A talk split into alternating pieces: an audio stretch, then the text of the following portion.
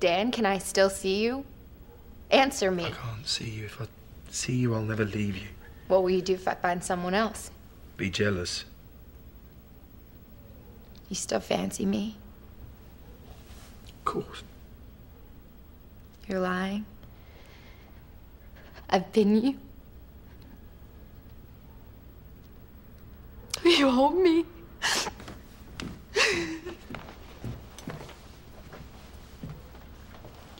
I amuse you, but I bore you. No. No. You did love me.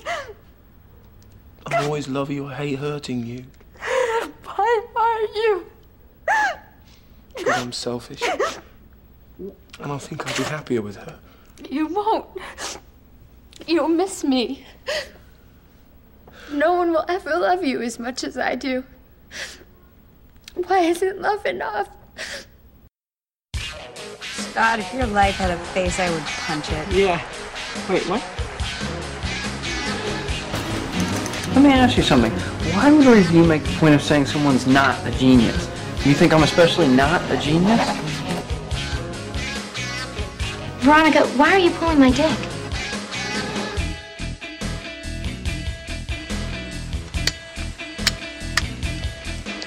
Suck my fat one, you cheap dime store hood.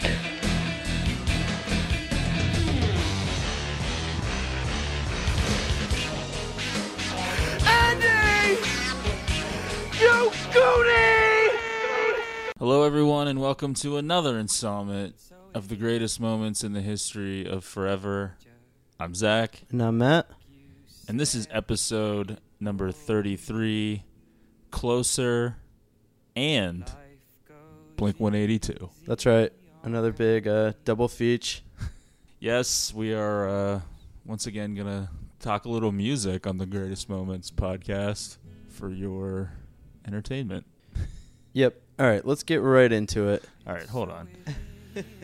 so, pretty big summer for the show. Hope everyone enjoyed the audio commentary, Oh, the big clip filled wrestling podcast. yes. We still got a little bit of cool things coming up. Very cool things. I'd also like to like to take this opportunity to promote something that we have planned coming up. Uh, in the past two years, I've done a special 31 days of horror movies in the month of October. That's right, a different horror movie every single day Yes. of October with a planned out schedule. People gasping. People like really shaking their heads, Right. wondering how sad can one man be? Yes. But this year, instead of doing that, uh, we're gonna have a big uh, month-long event on the greatest moments in the history of forever.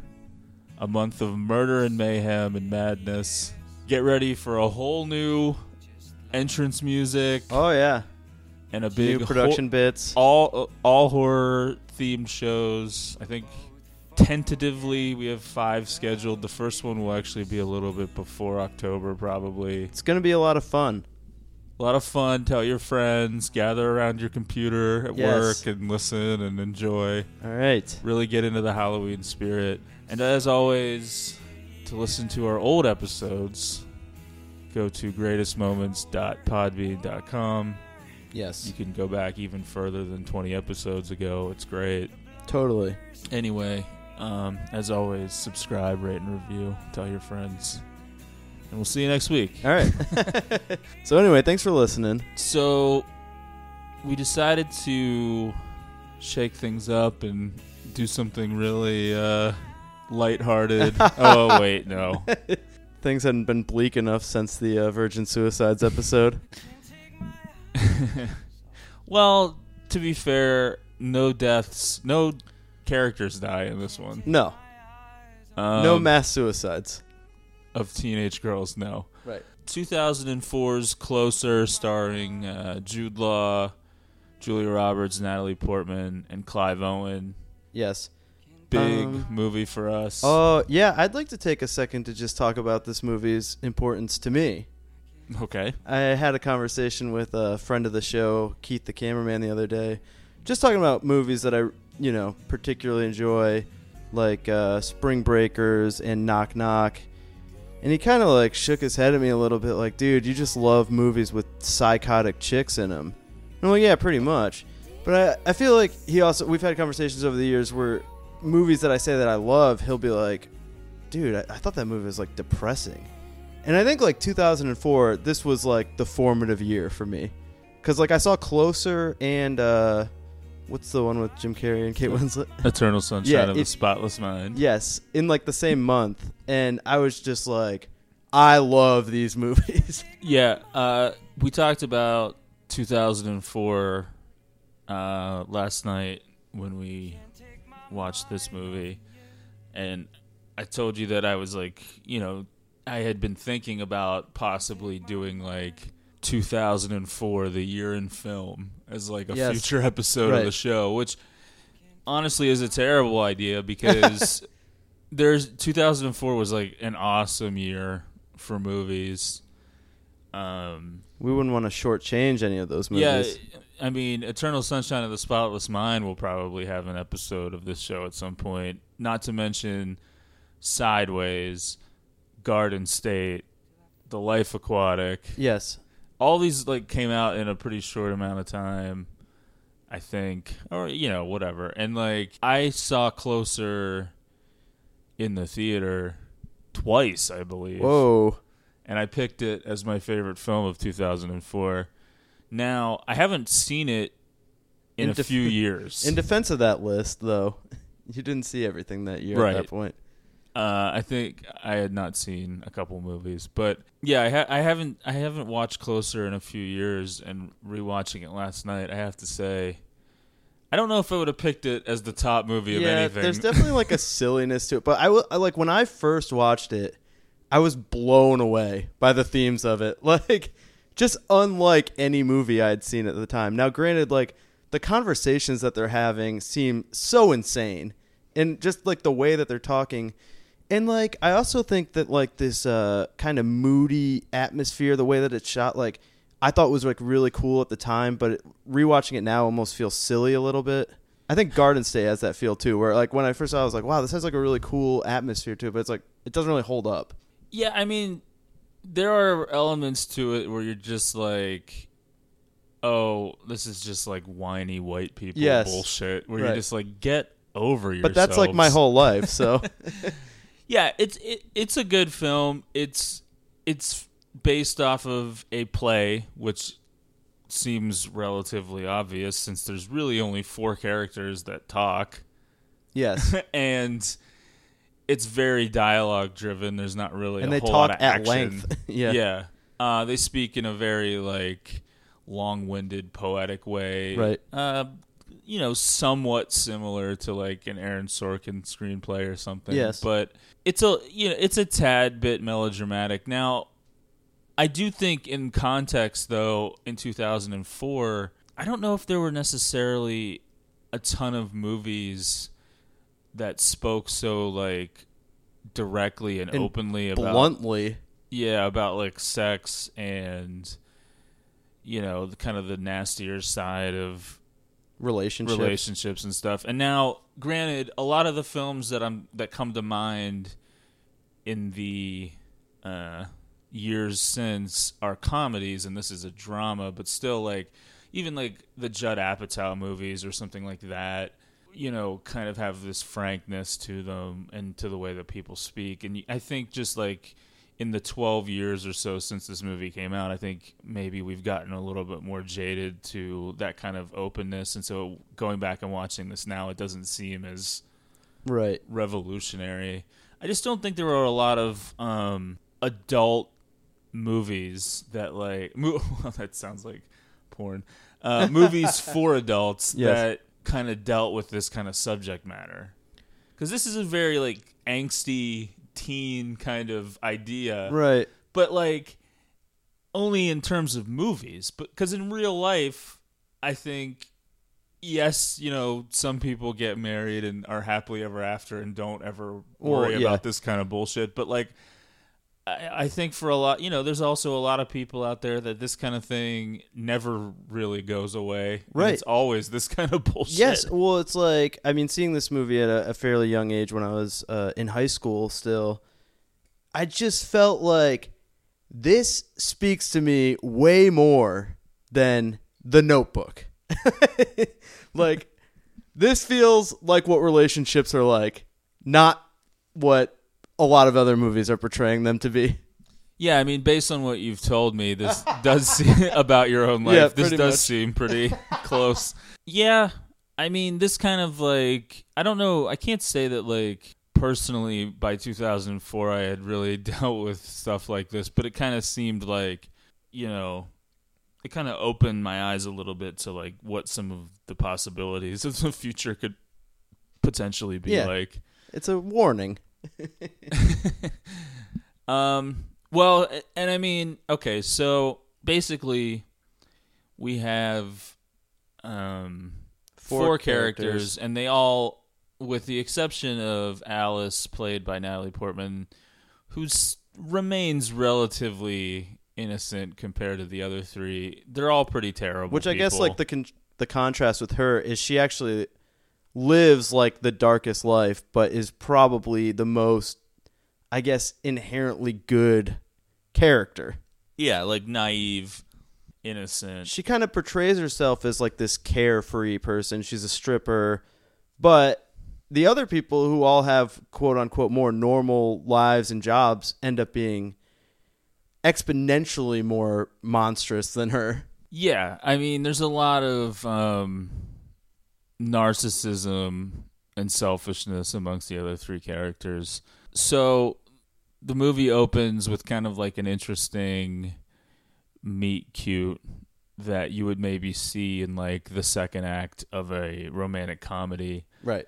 uh, where she kind of is walking ac- across the street and gets hit by a cab.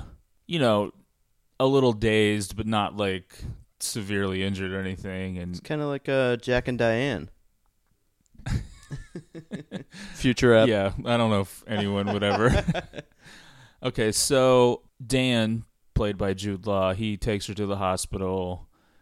Um, kind of instantly takes a liking to her. They kind of hit it off. You know, waiting in the waiting room, and they kind of talk to each other about their lives and whatnot. And as he, you know, he's going to be late for work because she got hit by a car, and he took her to the hospital and the whole thing. And so they finally go to where he's going to go to work, and he decides to like, you know, he doesn't want to just walk away from this without, you know, pursuing it. Yeah. So he he turns around. and- Rightfully so. yeah. So the first indicator, though, that is like he's in a relationship Yes. when he meets Natalie Portman, but that's inconsequential essentially to the film because we never see this other person. But they strike up like a relationship, and the first thing um, that becomes like a recurring thing throughout this movie is jumps in time. So then we jump Right. a year. Well, and- the big thing, the big like connection between the two is he's like this obituary writer. Like he's a writer that doesn't really have uh, a path, and she kind of immediately inspires him to try his hand at being a novelist, and she ends up being like the muse for his book. And the first jump in time is to now where he's getting his like author photograph. Right, for the uh, jacket of the book. And the photographer is Anna, played by Julia Roberts. And for me, in rewatching the film, this is where it starts to. Fall apart immediately. where I already was just like, this stinks. like, he just instantly is just putting this, like, full court press on Anna. All the while, you know, knowing that Alice is going to show up. and it's hard to really pick the spots as to where he's so drawn to her. Yeah, they. They have an, a little back and forth. I guess there's a little chemistry there. They're talking about his book. She likes his book. I guess that's That's all it takes. Massaging his ego a little bit. Yeah, so I guess like the unspoken implication is that he's kind of just like a shitty guy all Right. around. Like this particular story in this movie focuses on these four characters, but who's to say that he hasn't philandered. cheated on Alice before. Right. And there's this kind of overhanging implication that uh, Alice is too young. They kind of mention that a couple of times because they talk about kids, and he's like, "Well, she can't have kids. She's a she is a kid, basically." Yeah, It's kind of like implied. I I mean I think during this time period, she's supposed to be like 22 or something. Okay. because later on she'll reference being like well not directly but you can figure out that she's 24 like Okay. later when after a couple more jumps in time Right. so But that's the thing. It's like this idea of this Anna character being like much more of a woman, and apparently that is attractive to some people. well the whole idea that like anyone would think that Julia Roberts is more attractive Oh, than Natalie hag. Portman is ludicrous Right. Movie falls apart right away. But she, I mean, he kisses her and she kisses him back. But like Alice shows up, she comes up the stairs and then they stop. And then Alice asks to go to the bathroom and he continues to make this pitch to- Yes. for to start an affair. Not really being discreet at all. Talking at normal volume while she's stepped a mere eight feet away to go to the bathroom. Yeah. So then when she comes back, she asks to have her picture taken and insists that Dan leaves while they do so. And then upon him leaving, she reveals that she heard everything and she starts to cry. And she basically like begs Anna not to do it. Oh I guess yeah, yeah. like in a very like Jolene Right. kind of way. yes. um And also, right when Alice, I always thought this is weird because when Alice is coming upstairs, like after their Anna and Dan's like brief makeout, she's like Dan and like motions, and his the back of his shirt is pulled out, which I'm always just like, so there during this brief makeout, she like reached back and pulled his shirt out. Was she just like going to get a grip back there? I don't know. Um Some sort of prostate massage going on. she just can't keep her hands out of men's cracks. I know. So then this sets off like kind of uh, uh, an additional okay, another jump in time, but like when we get the blanks filled in later, we kind of find out that he's been kind of like stalking. This is probably like the strangest part of the movie, though. The way that this plays out, where he's because it cuts right to this uh, erotic chat room, yeah. which I just still don't really understand the scheme here. I guess that he was just trying to play a practical joke on Anna, but the the pieces of this all coming together, it just seems like Impossible that Right. this would all work Yes. out. Yeah, so I mean I guess the idea is to just send creeps from an internet sex chat room I guess to in a meet up with her to put himself unbeknownst over. to her. I guess to make him look strong in the sense that like, oh, see, the only people that are coming after you are these dudes who are looking for some sort of weird sexual meetups right away. Yeah, I mean, I don't even know if it's that. If it, it I think don't it's just it to be like a dick. Yeah. To her. Okay. But this chat goes on so long. Oh yeah, it's. I mean, okay, so basically, he's in an, in a sex chat room pretending to be Anna, and he's talking to who turns out to be Larry, played by Clive Owen, who is a doctor, and he's like kind of at at work, right.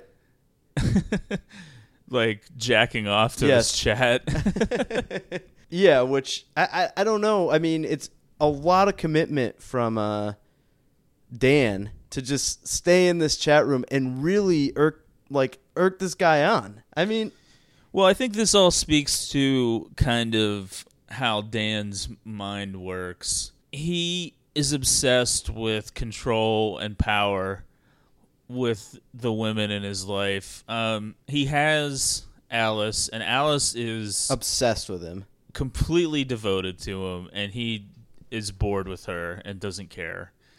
And which is stunning. The thing that is driving him wild here about Anna is that she rejected him, but he got it wasn't just like a flat out rejection. It was like he got close because they kissed, and she, he kind of sensed that she might want it, but she kind of rebuffed him because of Alice, Yes. who he won't break up with because again, it's all about control and right. power. He doesn't want Alice to, To be with anybody anyone else. Right. Which you know will get mentioned a couple of times later, and and so this obsession with Anna continues to grow because she He got a little taste, but won't have anything yeah. to do with him, and he. You know, He later on, it it's go. referenced that he's like lightly stalking her. right. um, some light stalking. Yeah. Nothing wrong with that.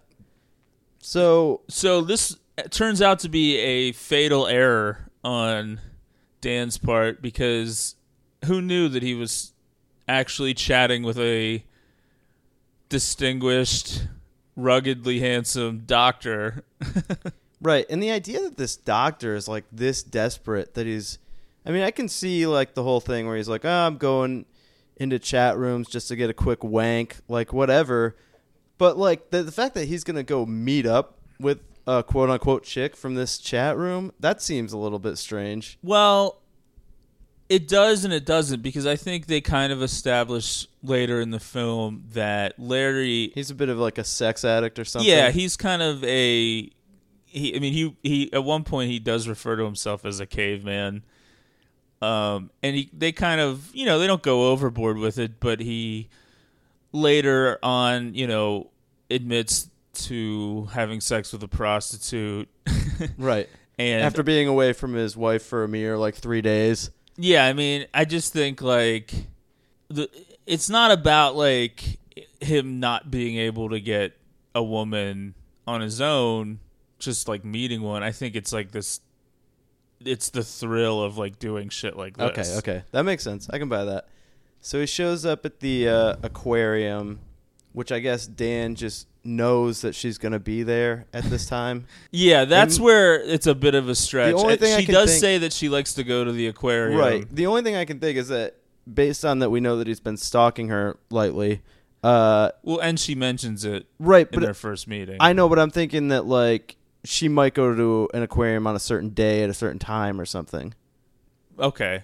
Eh, yeah, I mean, I can buy that, I guess, but Right. it's it's kind of strange that it all like works out But the thing is, there's like other chicks there too, because all he says is show up wearing a white coat. He doesn't say what I, aka she, is supposed to be wearing. So he Right. just spots a chick sitting there and is like, "Oh, this gorgeous chick must be the one that was chatting me up online, talking about sitting on my face." yeah, and so in a completely realistic and believable Right. scene, he just approaches a woman that looks like Julia Roberts and starts saying all this bizarre, creepy Yes. shit that she has no idea what, she, what he's talking about, including you know going to a hotel room to have sex, and right.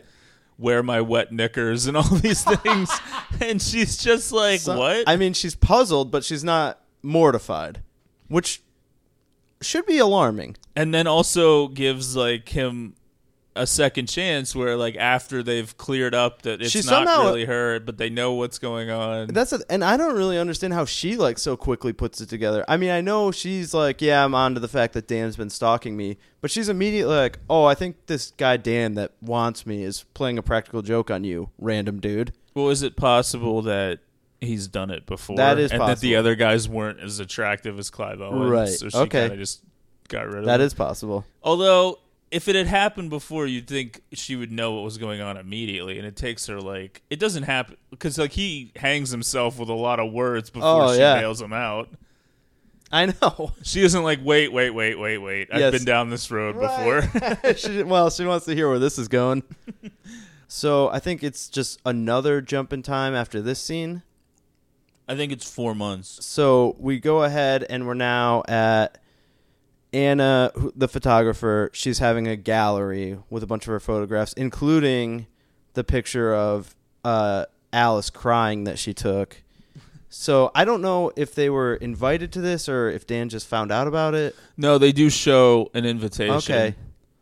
Which kind of When a weird he's move. shaving, and he's also revealing that his father died, and his scumbaggery knows no bounds because he insists to Alice that he needs to go by himself and grieve privately by himself Just and a blah blah blah. strange move, yeah. And he basically takes this as an opportunity to make like A move. a move with Anna, which he does pretty openly in front of everyone, kind of Well, at yeah, the uh, um, photo exhibition. So when they get there, there's like a moment of separation between the two couples. Uh, Alice goes on to look at the photo of herself, which, as you pointed out when we were watching the movie, Dan never. It never strikes him as odd that this photo of Alice is her crying.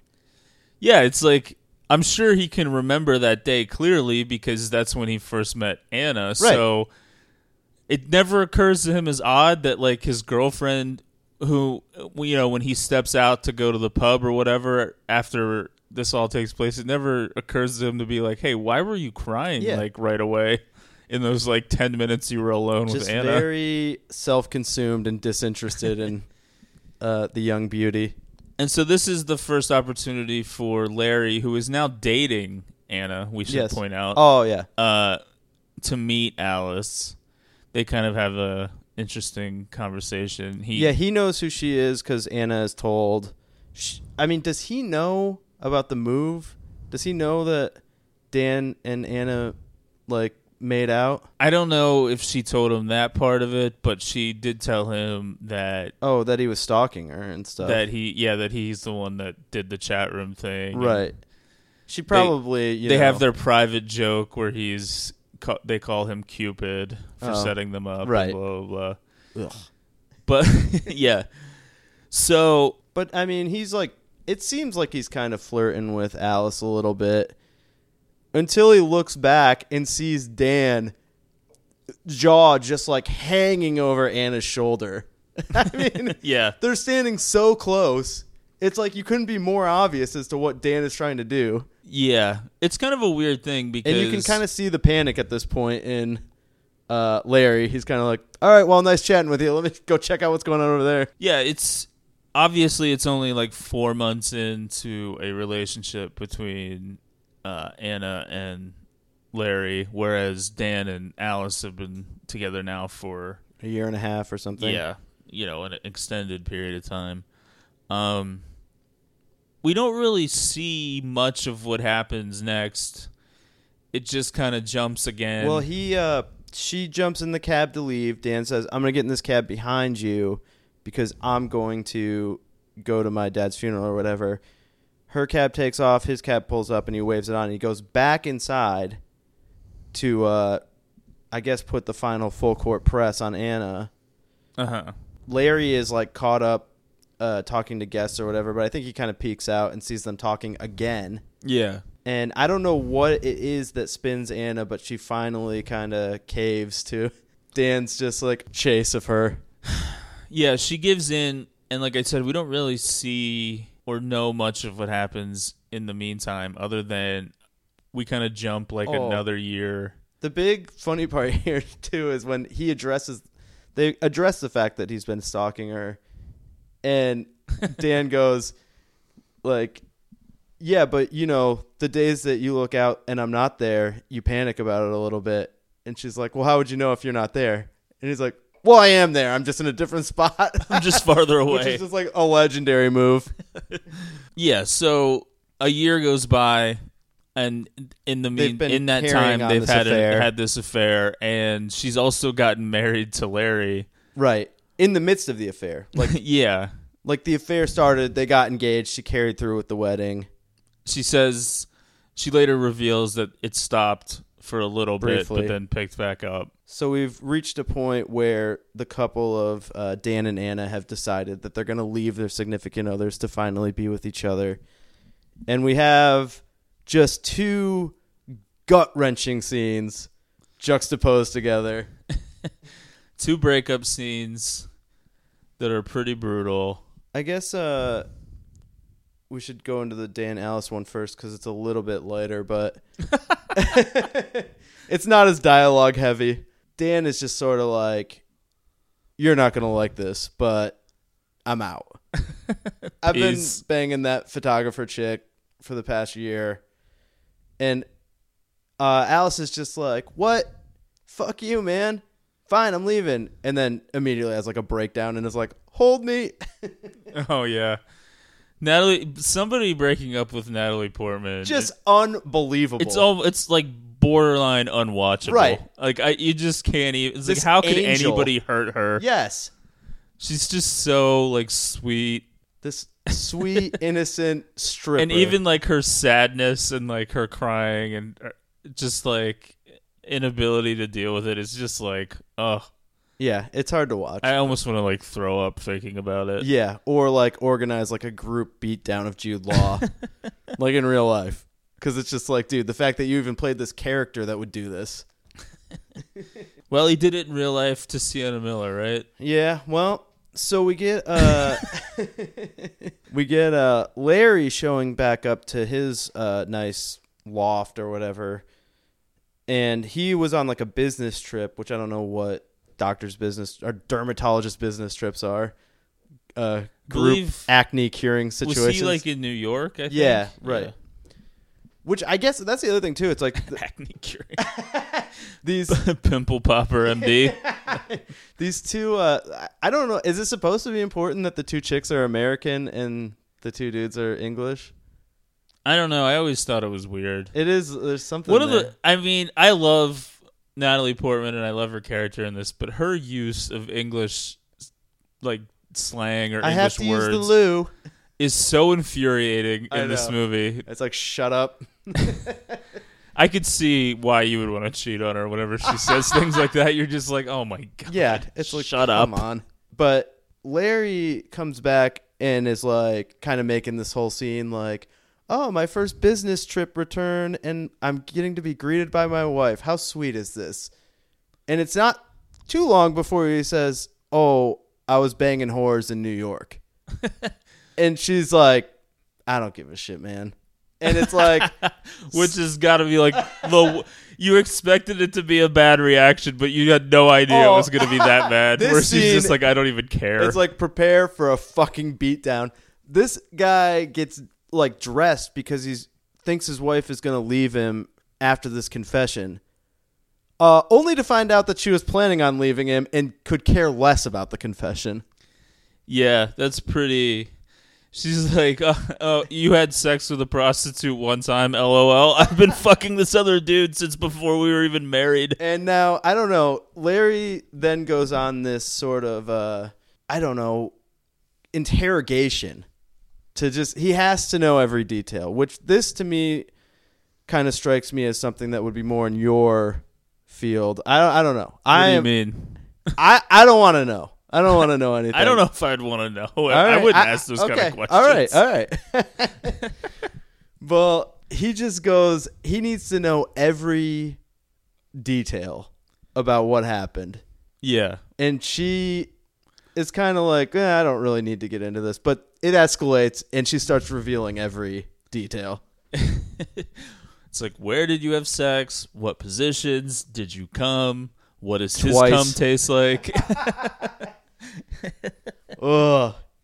I mean, it is just that gut wrench. I mean, I'm sure that in the history of the world, there have been conversations like this, but it's hard to Yeah. really picture this kind of like particularly from horrific a honesty. female kind like i mean you know i think that they would probably look at their own situation with some degree of class even though what they're doing is shady like i just don't think that they would treat it so bluntly and so animalistic Well, yeah, I think that that's one of the things that this film sets out to accomplish is to like strip away the pretense that goes along with a lot of this kind of stuff and, and Oh, I know. get right down to the and like i definitely nitty gritty of it. I, I definitely like. I mean, this scene. The first time I saw this scene, it was like, I mean, it was sickening to me.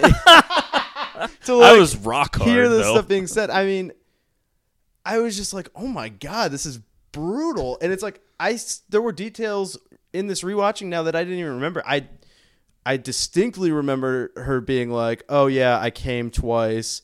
Once when he went down on me, the other when he was like hitting it from behind or whatever she says.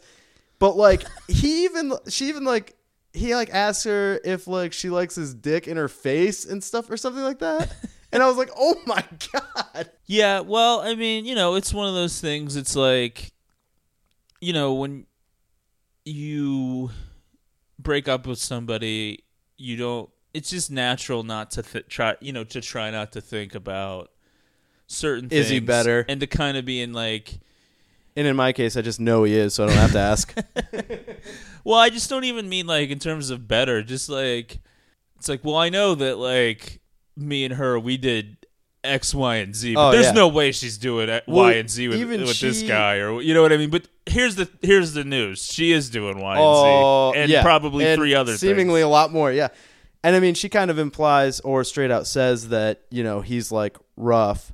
Clive Owen's character, Larry, and she kind of, I guess, is saying that Dan is more of like a gentler. uh, She kind of implies that it's more emotional, even though the way she's describing this doesn't feel emotional. And similar to Alice, Larry weeps at one point. Oh, yeah. pathetic, Ugh. just disgrace of a scene. Yeah, yeah. I mean, they just really want to make sure that both of these scenes are as hard to watch as possible. Yeah, it all kind of builds to the climax of the scene, which is uh, everything that he's like kind of beating her down, asking like asking about every specific detail, and she just like caps it off by just being like, "We do everything that people who have sex do," yeah.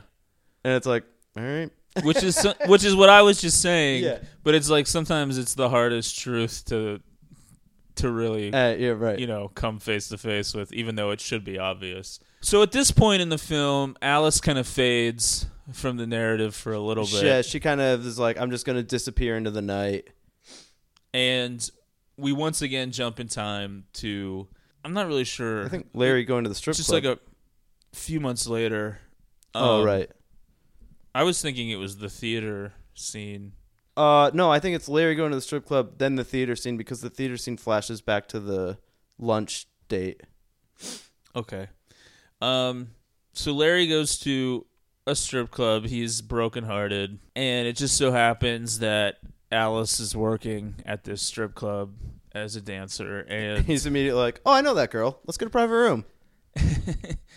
now it's kind of this scene is memorable for a lot of reasons. Oh yeah, Uh primarily Natalie Portman's ass in a thong. just stunning. Yeah, and she's wearing like a pink wig. It's pretty like iconic. I mean- you'll see it. You'll see it all over the internet. I've Um, never, I've never not been in on Natalie Portman, but I was so in in 2004.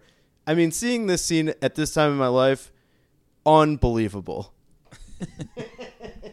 2004 was a big year for her. She wore a helmet in yeah, Garden oh, State. Oh, totally right. yeah, it's weird because I mean, this for is not really this getting- is pre Revenge of the Sith. I mean, she Oh, yeah. wasn't even Right. done with the terrible Star Wars prequels yet. I know that is weird to think about. But yeah, I mean, for a scene that doesn't really have like full on nudity, I mean, aside just showing an ass and a thong, I mean, it is pretty hot. Yeah, sometimes you know your imagination can be better. Well, yeah, and just the way that she's like so cold and dismissive to him, it's like, oh my god, I love it. Yeah, which is what I meant when this film or this scene is interesting for a couple of reasons. So he thinks that she's fucking with him, and she might be, but Yeah. in ways that he can't quite understand because one of the big things is like he wants her to admit that She's as hurt as he is. and that she yeah that she knows him and that she's feeling the same and she's kind of putting up this wall and he keeps giving her money to get her real name and she keeps telling him that her real name is Jane and this is infuriating to him because Yes. he knows it's Alice Right. and no matter how much money he gives her she keeps saying it's Jane Yes. and he kind of doesn't she's like kind of like playing the typical like stripper where she's flirtatious but he kind of thinks it's real and he wants to fuck her and Right.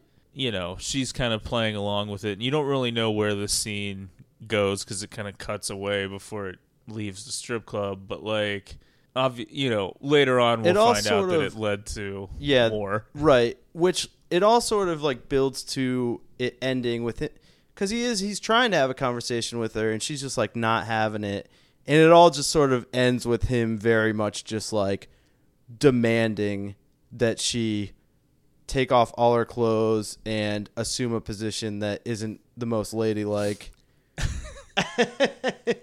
but and and I always wondered, it's like when during this scene did she decide that she was going to have sex with him that night? Well, you could read into it that when he started treating her like a whore again, that that's what she wanted. Yeah. that she didn't want. This, I would say you could read that into it. Yes. she didn't want this to be some kind of connection between two sad people. yes. but ultimately, you know, there has to be a little bit of revenge on her mind. Yeah, absolutely. Um, so then we get our update with yeah, because she does reference later that she knew that that would make Dan furious if he ever found out. And we also uh, learn what Natalie Portman's most intimate area tastes like. Oh. yeah. That might be the clip at the beginning. I, yeah, I don't yeah, know. that might be a little too much. explicit. So then Anna and Dan are at some stupid thing, and oh yeah. she I like the opera. is running late because she was going to meet Larry to, To get, get him to sign the divorce papers. Right.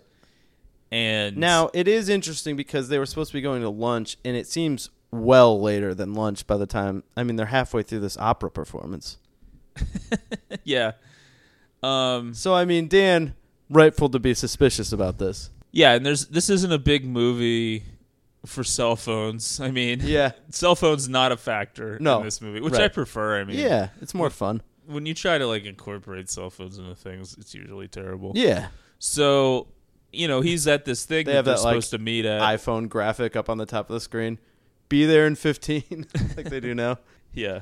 Running late, sorry. SRY.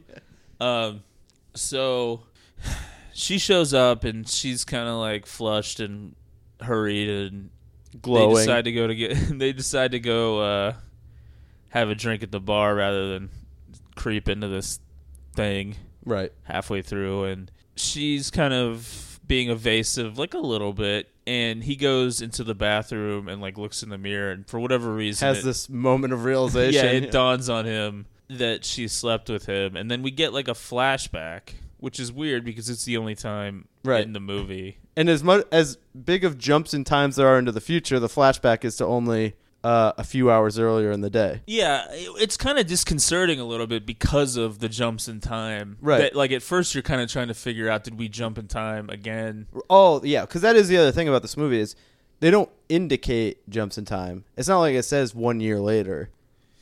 Yeah, and it's not like it's. I mean, In fact, you wouldn't even know. We just read how much time has passed. And sometimes they do reference directly, and sometimes they don't. okay, right. Um, and you kind of just have to figure out that it's in the future, but Mhm. because you know, usually through context clues, a lot has changed. Yes. Um, but in this instance, we're going back to earlier that day. She meets him for lunch. It's kind of tense at first, and eventually he kind of just is like, "Fuck it," you know. I want to have sex with you, yeah, and if and it kind of goes back to that caveman thing. it's like if you do it, then I'll sign these papers. And he, he is just is opening like like, bargaining in a way that's just like, I feel like you know that you owe me this, you owe me that ass. but it's just like yeah, as almost like disgraceful and complete lack of charm that it is, it completely works. Yeah, it's one of the it's you know one of the moments in the film where you're kind of unclear. I think out of all the characters, Anna may be the hardest to figure out Yeah, what her you know intentions are, what her hopes are, what she wants, what she doesn't want, what Well- she's gonna react to, what she doesn't react to. Like you're unsure if like she's genuinely thinking, all right, I'll just have sex with him, get this over with, he'll sign the papers and be out of our lives, which is basically How when she, she comes clean to plays it, Dan, right. how what she says, and you're like, did she go? Like, is that why she did it? And That's is and his his negative reaction, his kind of poor reaction to this news is does that play a Well, yeah. factor? I mean- in her deciding to go back with Larry. yeah, it is hard to figure out. And Larry would kind of later sum her up to just be like a depressive who quote unquote loves a guilty fuck. So Larry kind of just accepts that she's fucked up, but he still just wants to be with her anyway. Dan is very much like kind of like this is like maybe a difference between dudes and chicks, but like she kind of has this like pragmatic approach of like, yeah, I had sex with him, it didn't mean anything. The divorce papers are signed, we can move on with our lives. Whereas Dan is just like, don't you understand? You've ruined everything. Yeah. Um. He It didn't matter that like I was banging you while you guys were married. Once we started our thing, it, you couldn't have sex with him again. Yeah, it was like, don't you understand? Yeah. you stupid Don't idiot. you know the rules? So ultimately, that's what happens. Like, Larry successfully, you know, Gets back in her head. everything. Uh, And he would even admit that his motive to doing so was he knew it would just fuck with Dan. I- Yeah. like I really don't think that he, in his mind, thought that this play was going to get Anna back. It I doesn't. I, yeah, I, I- I mean, we It's can't say. possible. Well, maybe, but it doesn't seem like it. The way that he goes about it, it just seems like he's kind of given up, but he just knows if he does this one last thing, it'll just get. I don't know. He kind of has this smug look on his face when he signs That's true. the divorce papers. Like he knows. maybe. it's- Yeah. it's not happening. Well, And of course, she never mails the divorce papers to her lawyer. She gets back with Larry. and in just a horrible decision by Dan Jude Law, shows up at Larry's office to, I guess, plea to let Anna come back to him, even though she won't like answer his calls or anything anymore. And I mean, it's just like a blubbering idiot. Like, dude, come on. Like, have some dignity. I mean, not that I say I can't can't say that I don't relate and I haven't been there in my life, but never again. Certainly not at Dan's age. Yeah, well, I guess you could say that him showing up at Larry's uh, private practice, doctor's office, whatever, like, on the one hand, it is, like, pathetic. On the other hand, if Dan could just be, like, a normal person from that moment forward, Yeah, you could take it still be as, salvageable. Like, well, Larry tells him where Alice is working and says that he should go back to her. Yeah, in kind of a moment where it seems like, all right, these two have done like a lot of shady shit to each other, but it seems like, I mean, I guess you're supposed to understand that Larry pities Dan a little bit because he knows how shitty it was for him. And he sends him off to find Alice, and he's like, listen, Alice is still hooked on you for whatever reason. She's smoking hot. She's completely obsessed with you. Like, just go find her and you'll be all right. And then as Dan is leaving, he's like, "Oh, by the way, I fucked her." he just has to. He's just like, "I wasn't gonna tell you, but I hate you, you bastard." Basically, Yeah, so f- because of Dan's like fucked up head, like that right there has already like ruined yes. what's to come Right. with Alice. Like and I think like Larry probably understands that, so Mhm. that's why he does it. I mean, if Dan was like more chill about this kind of thing, it if Dan was more chill about this kind of thing, it, he may have still been with Anna in the end. Oh, yeah. So it was just like he knows that this is just gonna like fuck with him like beyond belief. And so he shows up at the strip club. We see uh, Natalie Portman Another again dancing. unbelievable thong scene, Um, and she sees him and like immediately runs up to him and like kisses him. Right? eh, Oh, I I, th- I thought that was in the flashback. I just, I just, I just remember her like stopping, Oh, maybe she spinning just, around, like, and just is staring. Gives at him like a look. Okay. But um, maybe I don't know. I don't know. I You thought she kissed him. Ah, inconsequential. So then we jump towards uh A hotel. the last like big scene of interaction between anybody, and it's Dan and Alice in a hotel room at the airport, and They're gonna go on a trip together that she's paying for with all her stripper money. we I have to imagine she's just raking oh in the yeah. cash. well, we you know we find out that uh, Dan's book did not do well. He's back to writing obituaries. Probably not living that lavish of a life. right. Yeah, I mean Just- the the book's failure was established way back at the photo Right. exhibition. Yes. and I don't think he ever stopped writing obituaries. Oh, okay. It's not like you write a Well, book and you're we got that rich. advance. I doubt it was very much. so they're gonna go on some trip. They're kind of just casually like in their pajama type clothes, just laying in bed and like Oh, and like super, very- uh, so in love. They're at, she's super into it. they're having they're sharing all their jokes from when they first met. They're they're quizzing each other about specific details of their first meeting in this over the top, just sort of annoying. Gooey love fest. Yeah, like vomit inducing. and yet Dan just can't help himself. And she kind of like you know is like shrugging it to the side like, "Oh, come on, let's not ruin this. Like, let's why why do we got to talk about that He's or whatever?" like, but you fucked him, right? Right. he just can't let it go. He just keeps being like, no, I, he's like, listen, I don't care. It doesn't matter. but tell me what happened.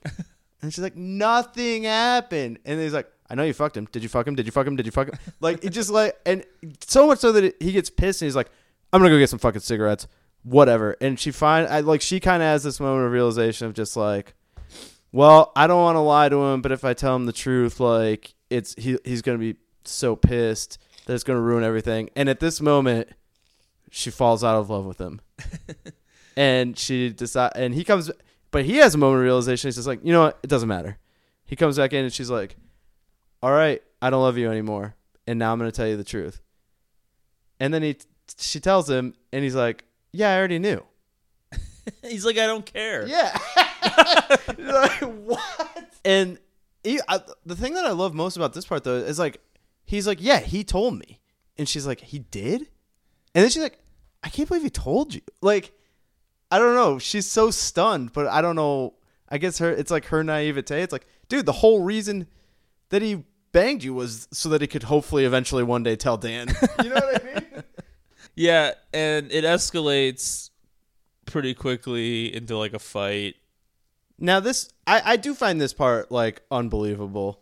Like what this fight builds to. Now, does does she like spit on him? Yeah, she spits in his face, which is strange. There uh, it's it's not that dramatic of an argument. I don't know. Yeah, I mean, I guess it's like their sadness and anger is more at the relationship actually being over rather than the specifics of her having sex with Larry. Let's just say this scene kind of builds towards a Ray Rice elevator situation. Except it's like the most effeminate slap yeah, that it you is could not ever a closed fist.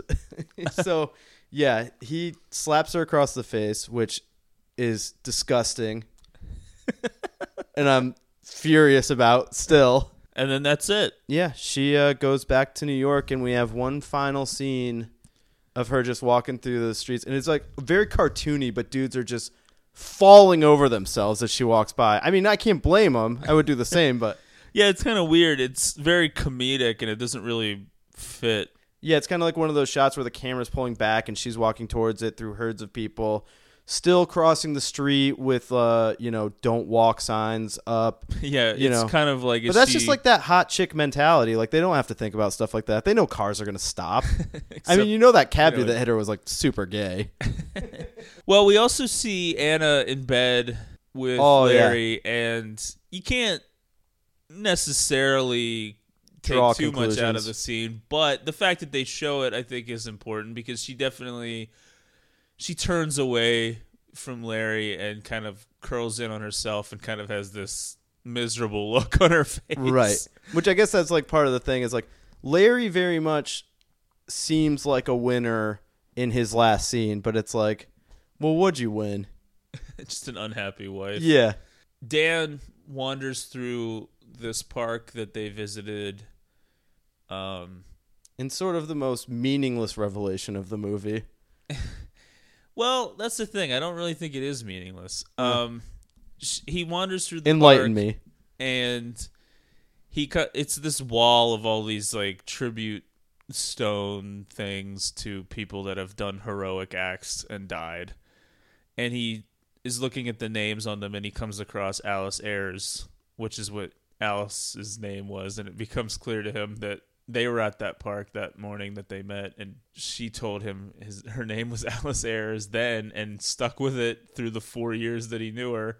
And Even though her real name is Jane Jones. Yes, and we see her passport when she comes back to New York, and it says Jane Jones. Which so she was telling the truth to Larry in the strip club that her name was Jane, and it kind of it's not super meaningful, but I think it kind of just further It just sheds it- some light on her character and her kind of self self esteem, self image.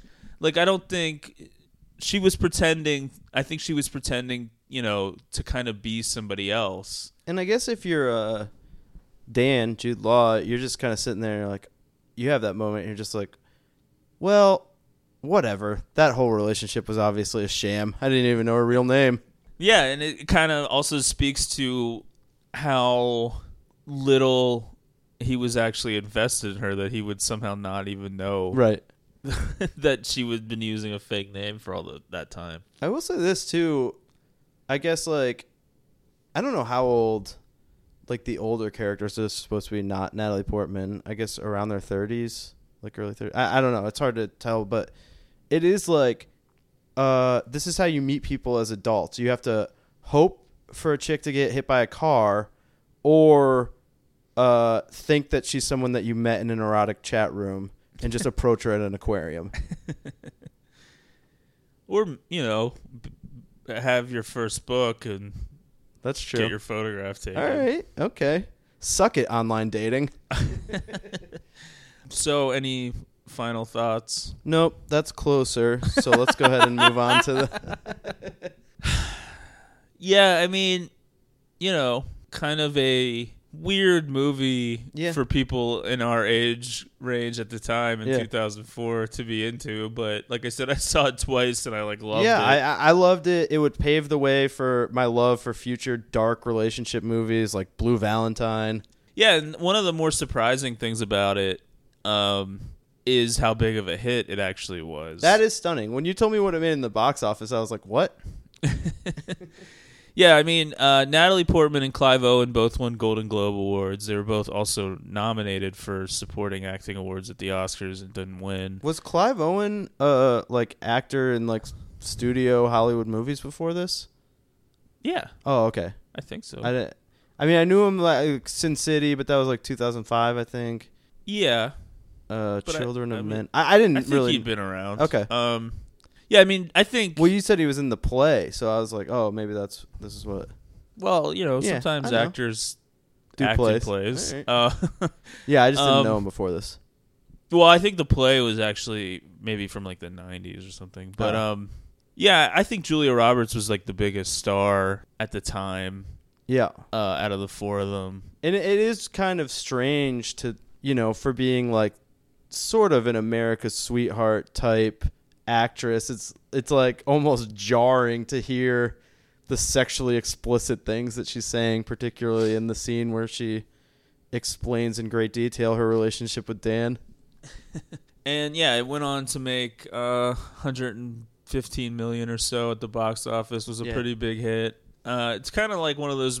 It's weird. Like I, I feel like there's a whole slew of like R-rated, adult-oriented movies that like kind of come out and are kind of well received and do well at the box office, and then they kind of just fade Yeah. from memory. And then- Carol.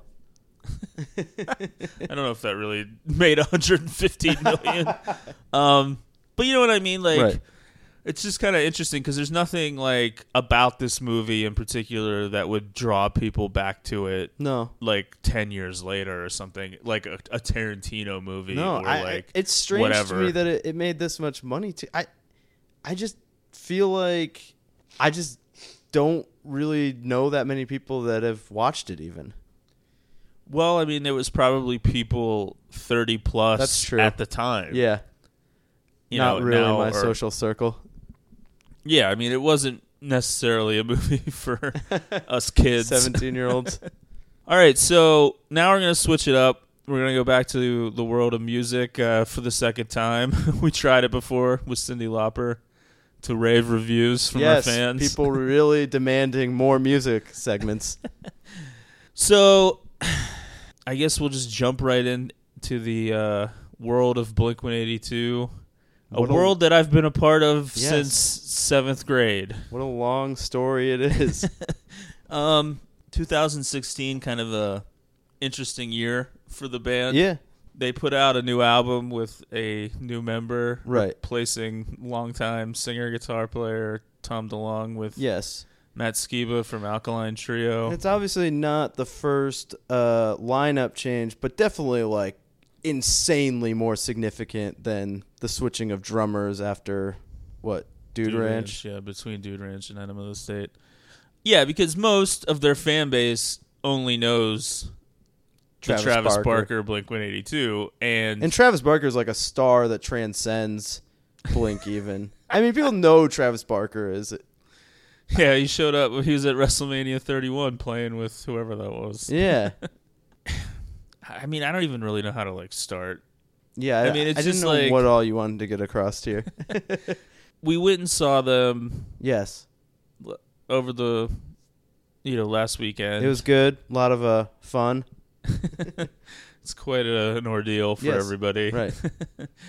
What did you What do you think about the new album California that came out this year with Matt Skiba? I don't love it. Uh, I, I love uh, the single "Bored to Death." Really like the song "Cynical." The rest of the album, n- not. I haven't found much love with. Yeah, not super memorable. Um, it seems to have gotten like decent reviews, but like reviews with music are even a thousand times less meaningful Oh, than reviews yeah. for anything else. I yeah, and it's like I don't know. They don't do anything different. A lot of the songs are like just pretty bland. And I mean, I I, I like Matt Skiba, but I, you know, I, I was an Alkaline Trio fan that went and saw them play shows with like 500 people, and it was definitely interesting to see him play shows of this caliber now. But like, it's kind of a weird thing because one of the big things for Blink was always like the contrast between Mark and Tom's voices. And now it's like you've just got two dudes with like deeper voices. So you don't really have that playing off each other. And credit to skiba he definitely like tries to do like a little bit different inflection on his voice he doesn't sing as deep as he does on a lot of the trio albums but it's just it doesn't have that same effect Yeah, um I just think like for me even though like Tom is like clearly an asshole and clearly like this delusional weirdo Yes. now obsessed with aliens being and i mean real. going back I just think, think, like for me he he you can't separate him from what I think of as Blink 182. Right, totally. Eh, But I mean, I think you and I differ on this because I think like going back in time, like you've always been more of a Mark guy, right? Like I, I was like a Tom guy. Ugh. Yeah. No, I liked both of them. Okay. I, I is I think I always just related to Mark more yeah. For some reason. I think you once put it as uh, Mark was the Paul McCartney and Tom was the John Lennon. Yeah, I mean, t- Tom has always had this weird uh, ambition to make Blink One Eighty Two something that it never really like needed to be. Right. Um, Mark seemed very content with like the catchy pop punk songs Yes. that they got famous with and are known for.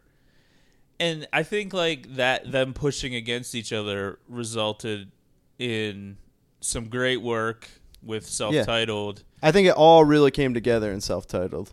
um some lesser work after that, but still okay. Yeah. I don't think self-titled is their best album, No, but I think but it, it's probably like musically their most interesting. Yes, and I think it that's the one where everything came together in a nice way. Like kind of the more experimental stuff that Tom wanted to do while still having like really catchy hooks. Yeah.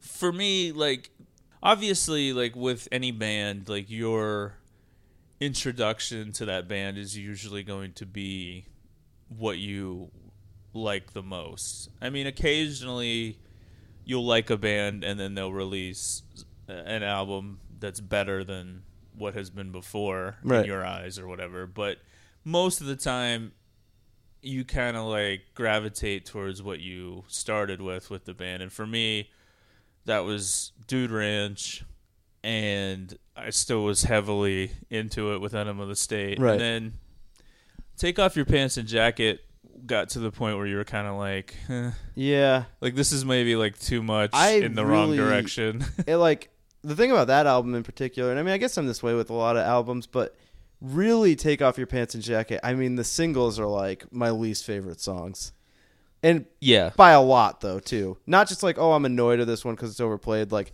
like the rock show and uh, first date. It's just like two super lame songs to me. Yeah, and there were a couple other pretty lame ones on that album too that were equally as embarrassing. But there was also some really good songs on that album. It was kind of like a mixture. It was a mixed Right. bag of an album. There's some really good stuff on there, and then there's some really cringeworthy lines thr sprinkled throughout. Right. you're just like, what are you doing?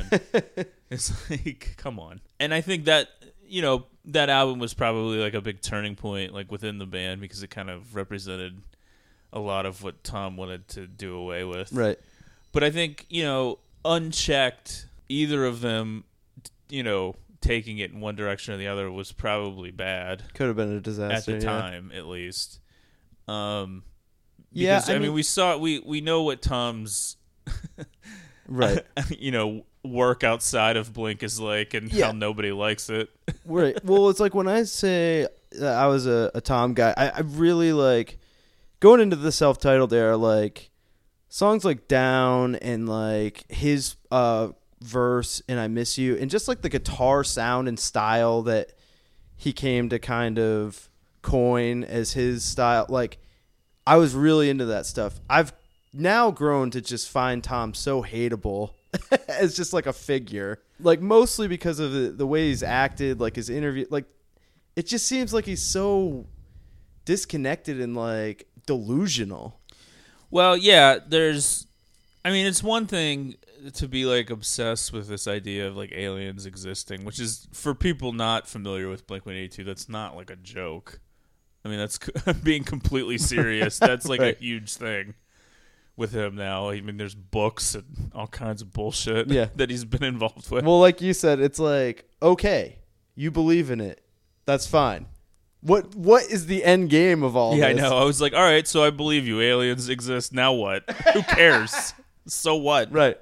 Um, but like that stuff is one thing, but then like you know, the first time he left the band, he definitely like trashed the band a lot. Oh yeah, and, I mean that's the thing. It's like I think like one of the things that was endearing about them, especially not just like following the band musically, it's like you would watch like whatever music documentaries or whatever on them. the and Urethra Chronicles, right tape. and it was like so endearing like mark and tom's like long running friendship and it's just like the way that you would reach it where it's like mark and travis would be like oh yeah well we had we haven't heard from tom in eight months. And uh, our manager like called us in for a meeting and was just like tom's not in the band anymore. Like and it's just like as people that it's like you know especially mark just being like this was like a very good friend of mine. And it's just like i don't know. It's just very hard to find that behavior likable.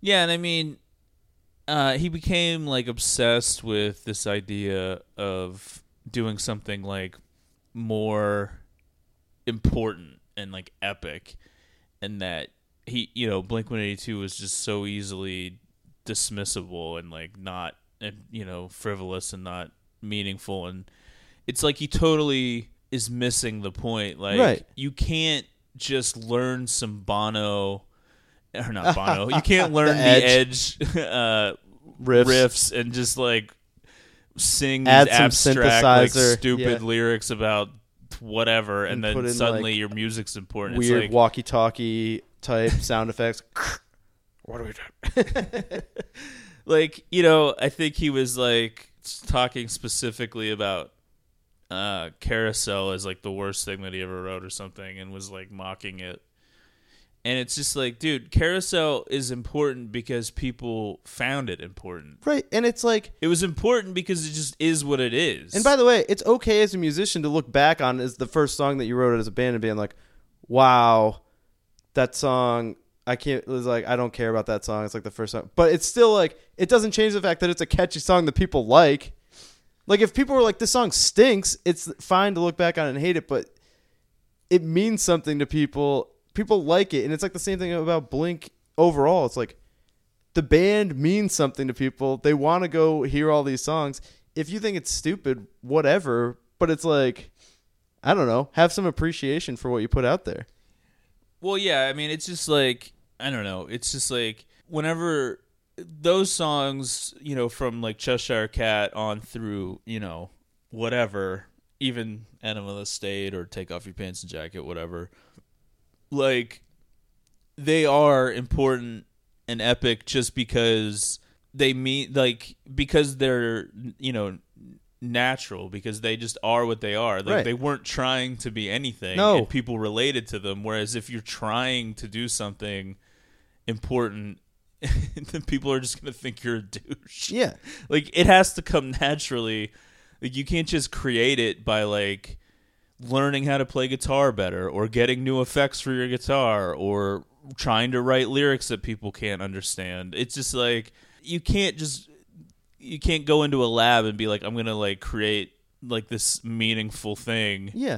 And- And, by the way, they were able to kind of transition, and even during their earlier run, made songs that to me are are like great. Like, yeah, they have like throwaway songs that might just be like catchy and have like catchy hooks or catchy guitar riffs, but like I don't know. I mean, and granted, like the two I'm gonna list are Mark songs, but it's like to me, like Apple Shampoo and like Going Away to College are like great songs. Yeah, I mean, they hit a stride where writing catchy pop hooks that could With lyrics that really kind of like stick in your mind a little bit too.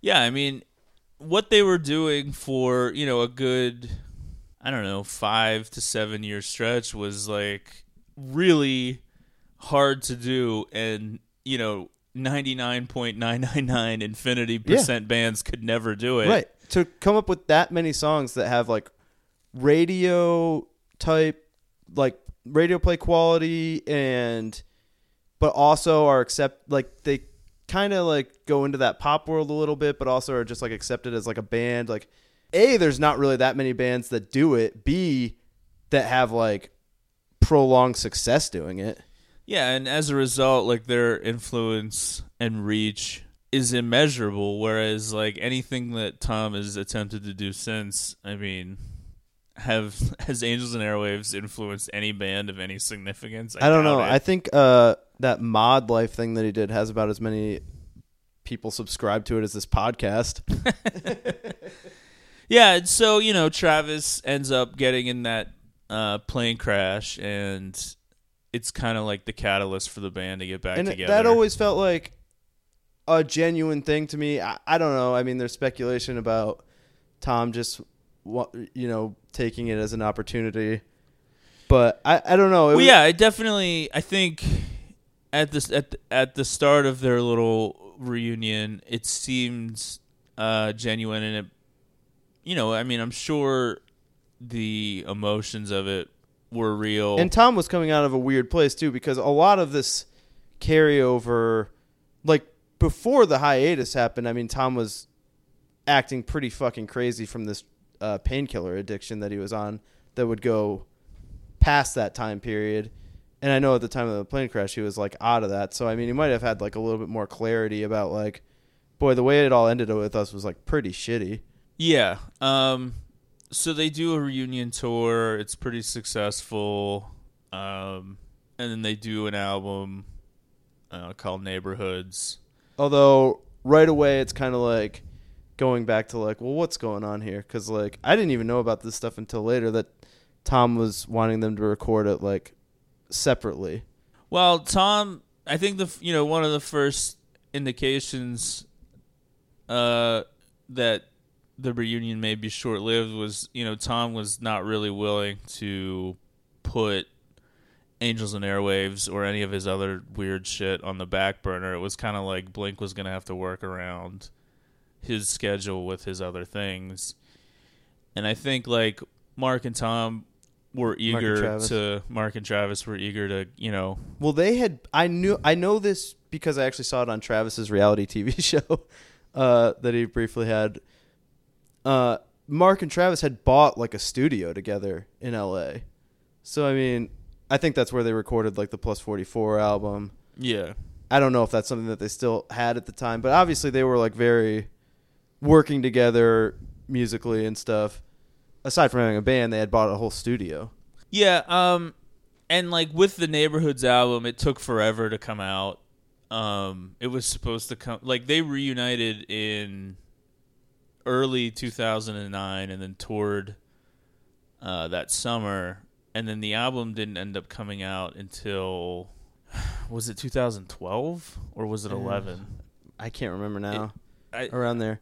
Now, did you go to that reunion tour? yeah. Now, were they playing new s- songs from Neighborhoods on no, that tour? Not on the reunion thing, no. Okay.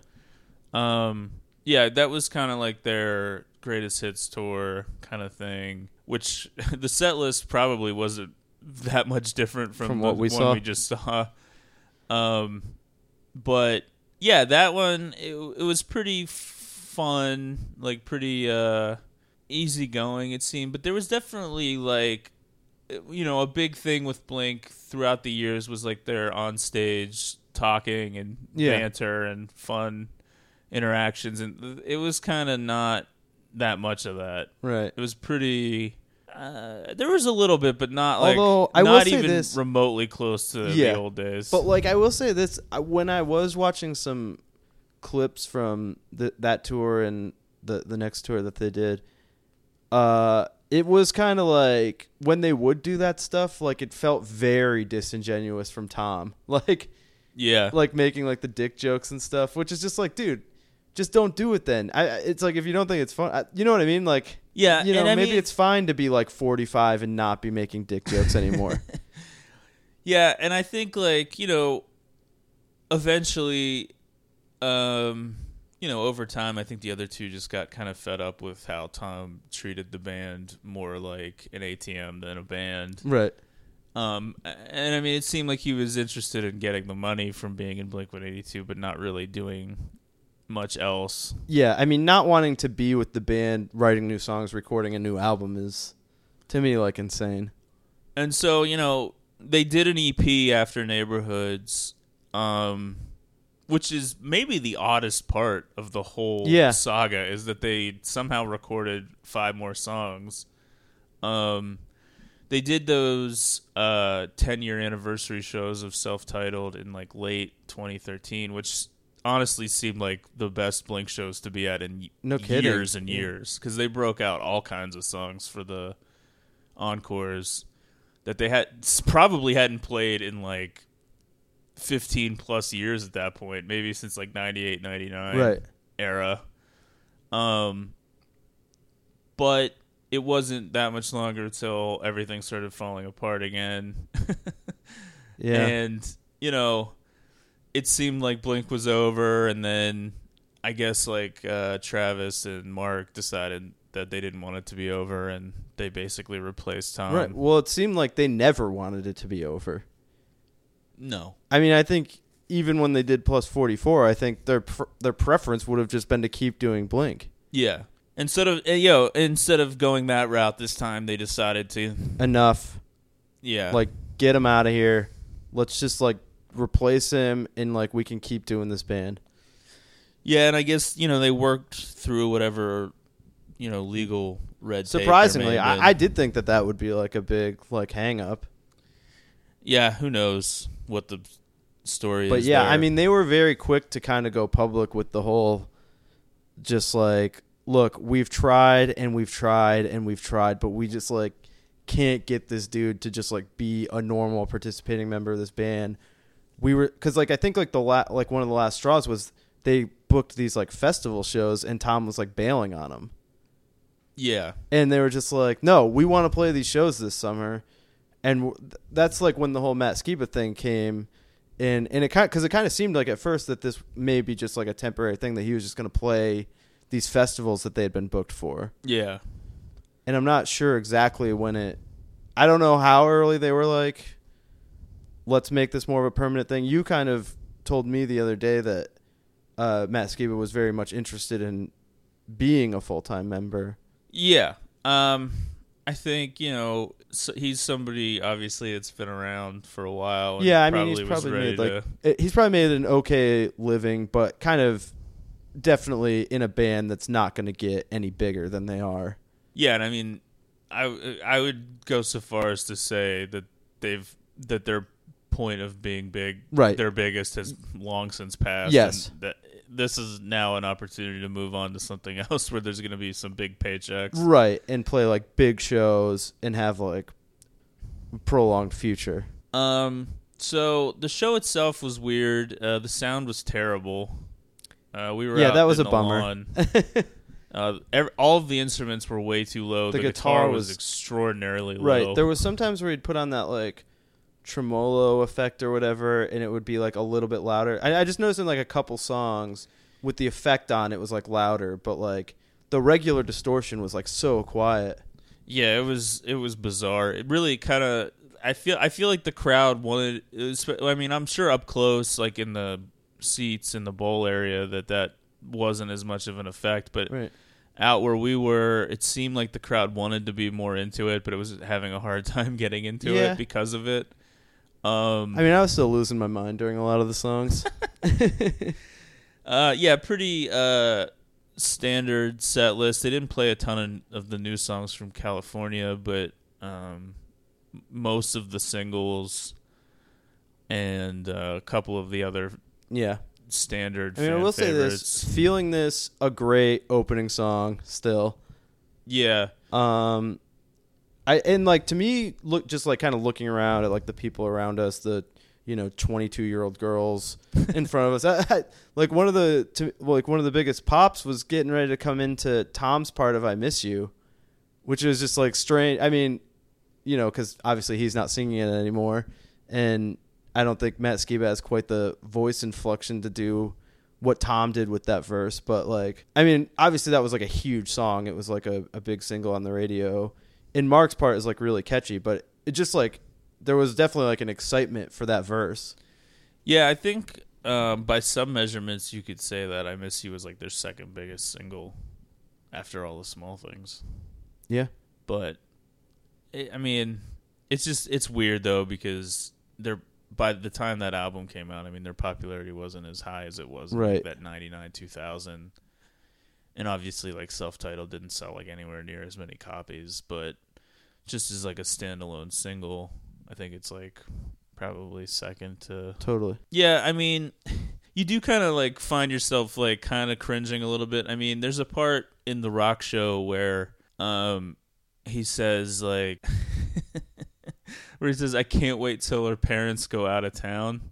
Yeah, I hate that song. And you're just like, dude, you're like in your 40s and you're talking about some 17-year-old girl's parents going out of town. Like how do you think this sounds? well, yeah, I mean, we were, it's creepy now. I know. It's like what are you talking about? but it's like, dude? well, yeah, but we were talking about Whose the- parents? the girl that like down the street, the child that you're gonna molest? Like, Yeah. what are you talking about? Well, it's like we were talking about this the other day, and it's like I I hate the rock show and like first date, but it w- was you were bringing this up that it's like when they were first turning in the tracks for uh, "Take Off Your Pants and Jacket," and the studio was like, "We don't have any singles here," and like you said, like you told me, what was it in like a day or something? They came back with those two songs. yeah, I mean, and those were like two pretty big singles for Yeah. them. I mean, they were just like were able to just churn out catchy singles like it was nothing right. back then. I mean, yeah, they definitely had a, a knack for it. Yeah, I kind of. Yeah, we could almost do like a whole episode just on "Take Off Your Pants and Jacket" because it's such a it's such a weird album. Uh, you know, coming off of like to what to me because I not to be like one of those douches, but it's Right. like I was like a fan before they like really took off. Yeah, yeah. Not to say I was like in on the underground because I mean, Yeah. it, uh, Dammit The had come out. the San Diego punk scene. Yeah, I mean, I was in on Dammit, and they were like my favorite band Right. from that point forward. And I was like, I listened to Cheshire Cat and Dude Ranch like nonstop, like in the years preceding Enema of the State. So they're taking off to that level with like the What's My Age Again video, and then followed by all the small things, and they just kept getting bigger and bigger. Mm-hmm. Was really unexpected. It was an unexpected thing to have this band that not a lot of people knew about all of a sudden be like this huge band that everyone knew about. Right. And their follow up to that was highly anticipated, but not just by the people like me now. Now, like a lot of people were in on Blink. And so this album comes out. Like the first track I heard from it was like downloaded from like Kazaa. It was like a Oh, live yeah. performance Right. of "Please Take Me Home," Uh. where they basically just repeated the first yeah, verse. I think I've heard times. that shitty version of that. Yeah, it's like nowhere near finished. They Right. d- they just repeat the first verse instead of doing like a second verse, and there's like a whole lot of parts missing and whatnot. But I was like, whoa, this song sounds cool though. Yeah. because it was like and that really is one kinda my different. favorite songs on the album. Yeah, that that is my favorite song on the album, and like I was thinking like. Uh, well, anyway, to finish my thought on that, and then they have like the t- the three different versions of it, each one with like two different bonus tracks, and then like you hear what went wrong. Oh, the acoustic that song, song is awesome. And you're like, why wasn't this just on the regular Yeah. album? This should have been a single. Like I don't know, there were a lot of weird choices like Right. going into that album, including the name, which is terrible and stupid. But like, uh, yeah. um, you know, but then the singles come out, and you know, so then I, I I had heard, you know, that version of "Please Take Me Home," but like the singles, you know, being released before the album comes out. So then you hear like the rock show on the radio, Right. And it's like you want to like it like really bad, and it's not like well, Yeah, I, I can remember even like hearing the song like Roller Coaster the first time and just like that guitar riff and stuff was just like really stuck with me and I was just like this song to me is like so much better than like the rock show. Yeah, I don't know. Um anyway though, like I was going to say like we should have done like a you know, top 5 Blink songs to Hmm. emulate like um Those douchebags. yeah, the uh what's their podcast called? Uh something The on channel 33. Oh, The Watch, yeah. yeah. God. yeah, Just- which uh one of them I think it was Andy Greenwald referred to Down as being a deep cut track from the self-titled album even though it was a single. two ass clowns that have no business talking about Blink 182. and when they immediately were like, we're just going to like dismiss Enema of the State, Dude Ranch, and Cheshire Cat right off the bat. It's Uh, just yeah. like, go fuck yourselves. Right. You don't even know what you're talking about. Yes. It's just like you're, not only are you just ignorant assholes, it's like, oh, we're just admitting it right off the bat that we don't know anything that we're talking about. Right. just horrendous douches. Yeah, it's like let's talk about Springsteen, but we're gonna dismiss like the river, Born to Run. We're gonna start with Born in the USA Yeah. and move our way forward. Um, no, uh, but like I don't know, it's kind of hard for me to do like a top five because like I immediately for me too. I immediately want to be like, well, I have to like limit myself then because then I'd probably just pick like three tracks from like Dude Ranch, and Right. like I don't. That's the thing. It's like you know, I've like significant amounts of time in my life goes by that I don't think about Blink One Eighty Two. But it's like really when I break it down, it's like they have more songs that I really like than any other band that I listen to. I think. I mean, I just can't think of. I mean, yeah. I I, mean, know. I'm at a weird point. Like I don't actively listen to any of their albums Me neither, anymore right. because uh, the amount of times that I listened Yeah. to some of those Yes. CDs back in the day is staggering.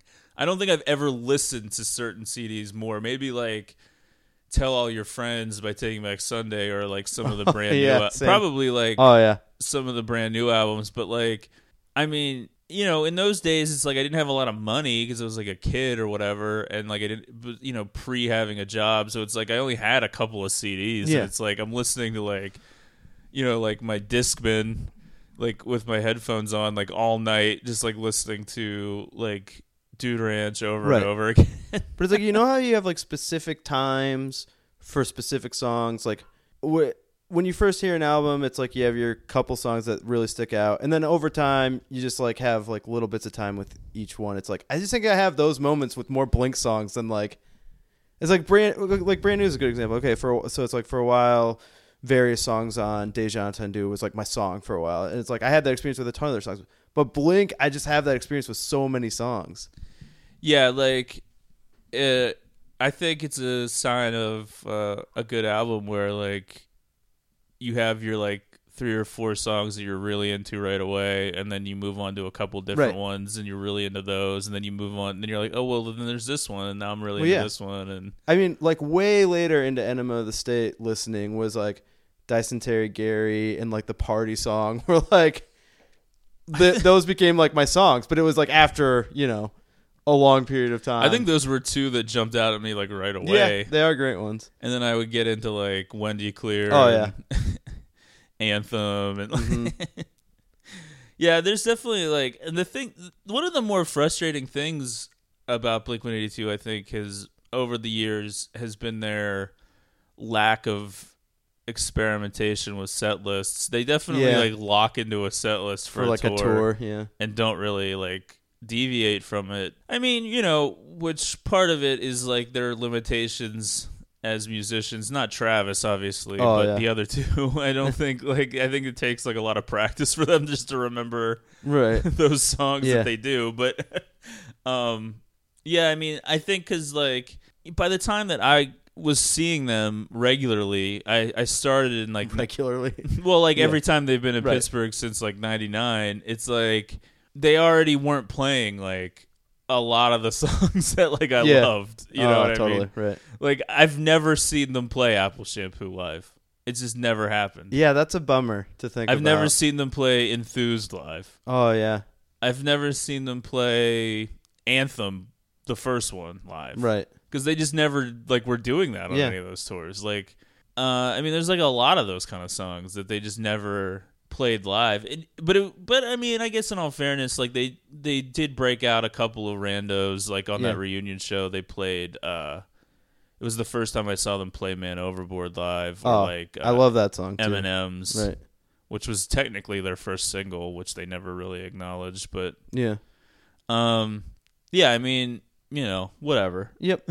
the certain Oh, yeah. bands you have to kind of just deal of with it. Man Overboard, we were joking the other day, which kind of like the irony of that. I was like, I feel like they should play it because it's just like Well, very specific to what they went through again.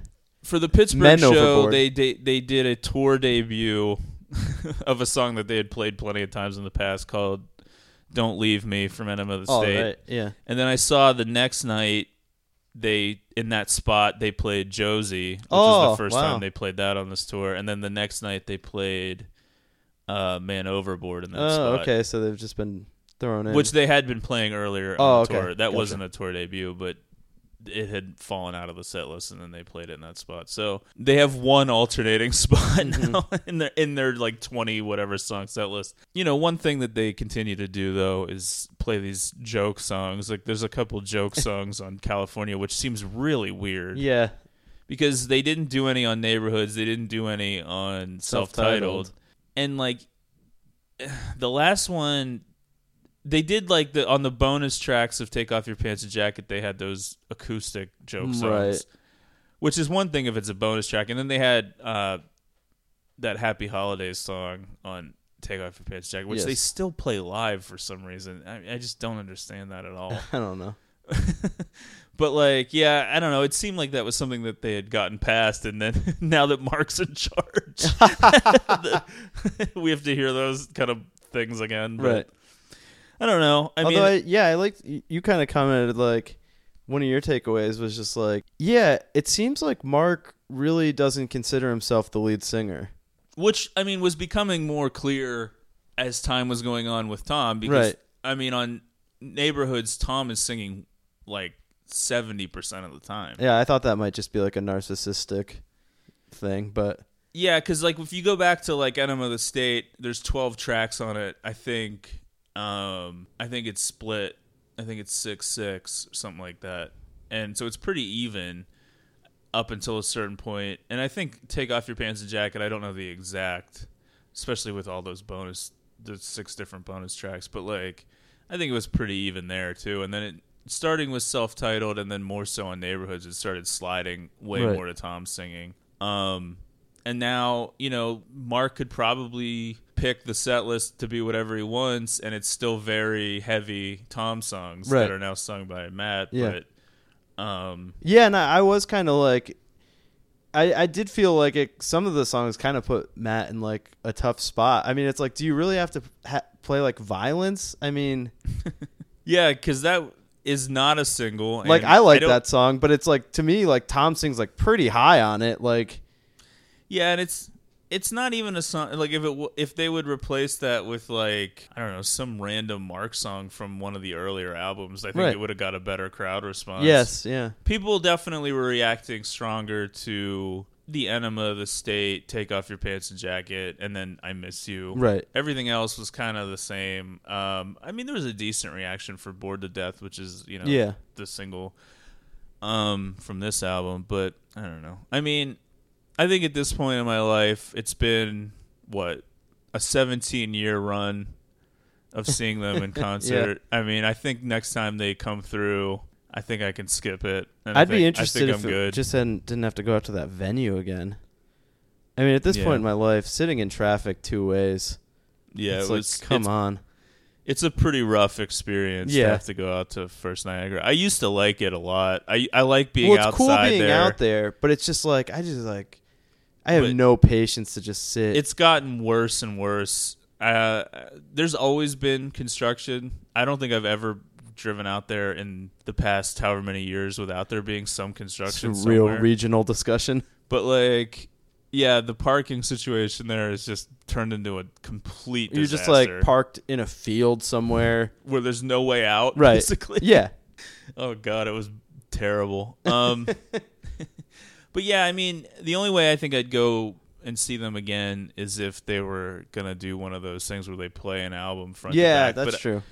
I, I don't think they would do like an album that I would care about. Like I don't think they're gonna be like, oh, we're gonna do Dude Ranch front to back. I think it's gonna be Enema of the State or Yeah. Take Off Your Pants and Jacket or Self Titled. Probably. Self Titled would be cool, but like I don't know, it would they'd have to be playing in in the city proper. Yeah, I totally. mean, I'm I with you drive there. out if if for I some know. reason they're like, oh, we're gonna play Dude Ranch front to back, and we're gonna play at First Niagara Pavilion, which I don't think would ever happen. Yeah. those two things. But if that was the case, then maybe I would do that. I would do. I'd go out there, but I'd also call off like the next week of work to like make up for how late I have to stay up getting out of there. We could stay at like one of those random motels that Yeah, are near. Bates Motel. Uh, yeah, so uh, you know, I wish Blink the best. I, I it would be cool if they could get like another hit single and continue on, and hopefully, you know, the new lineup works out.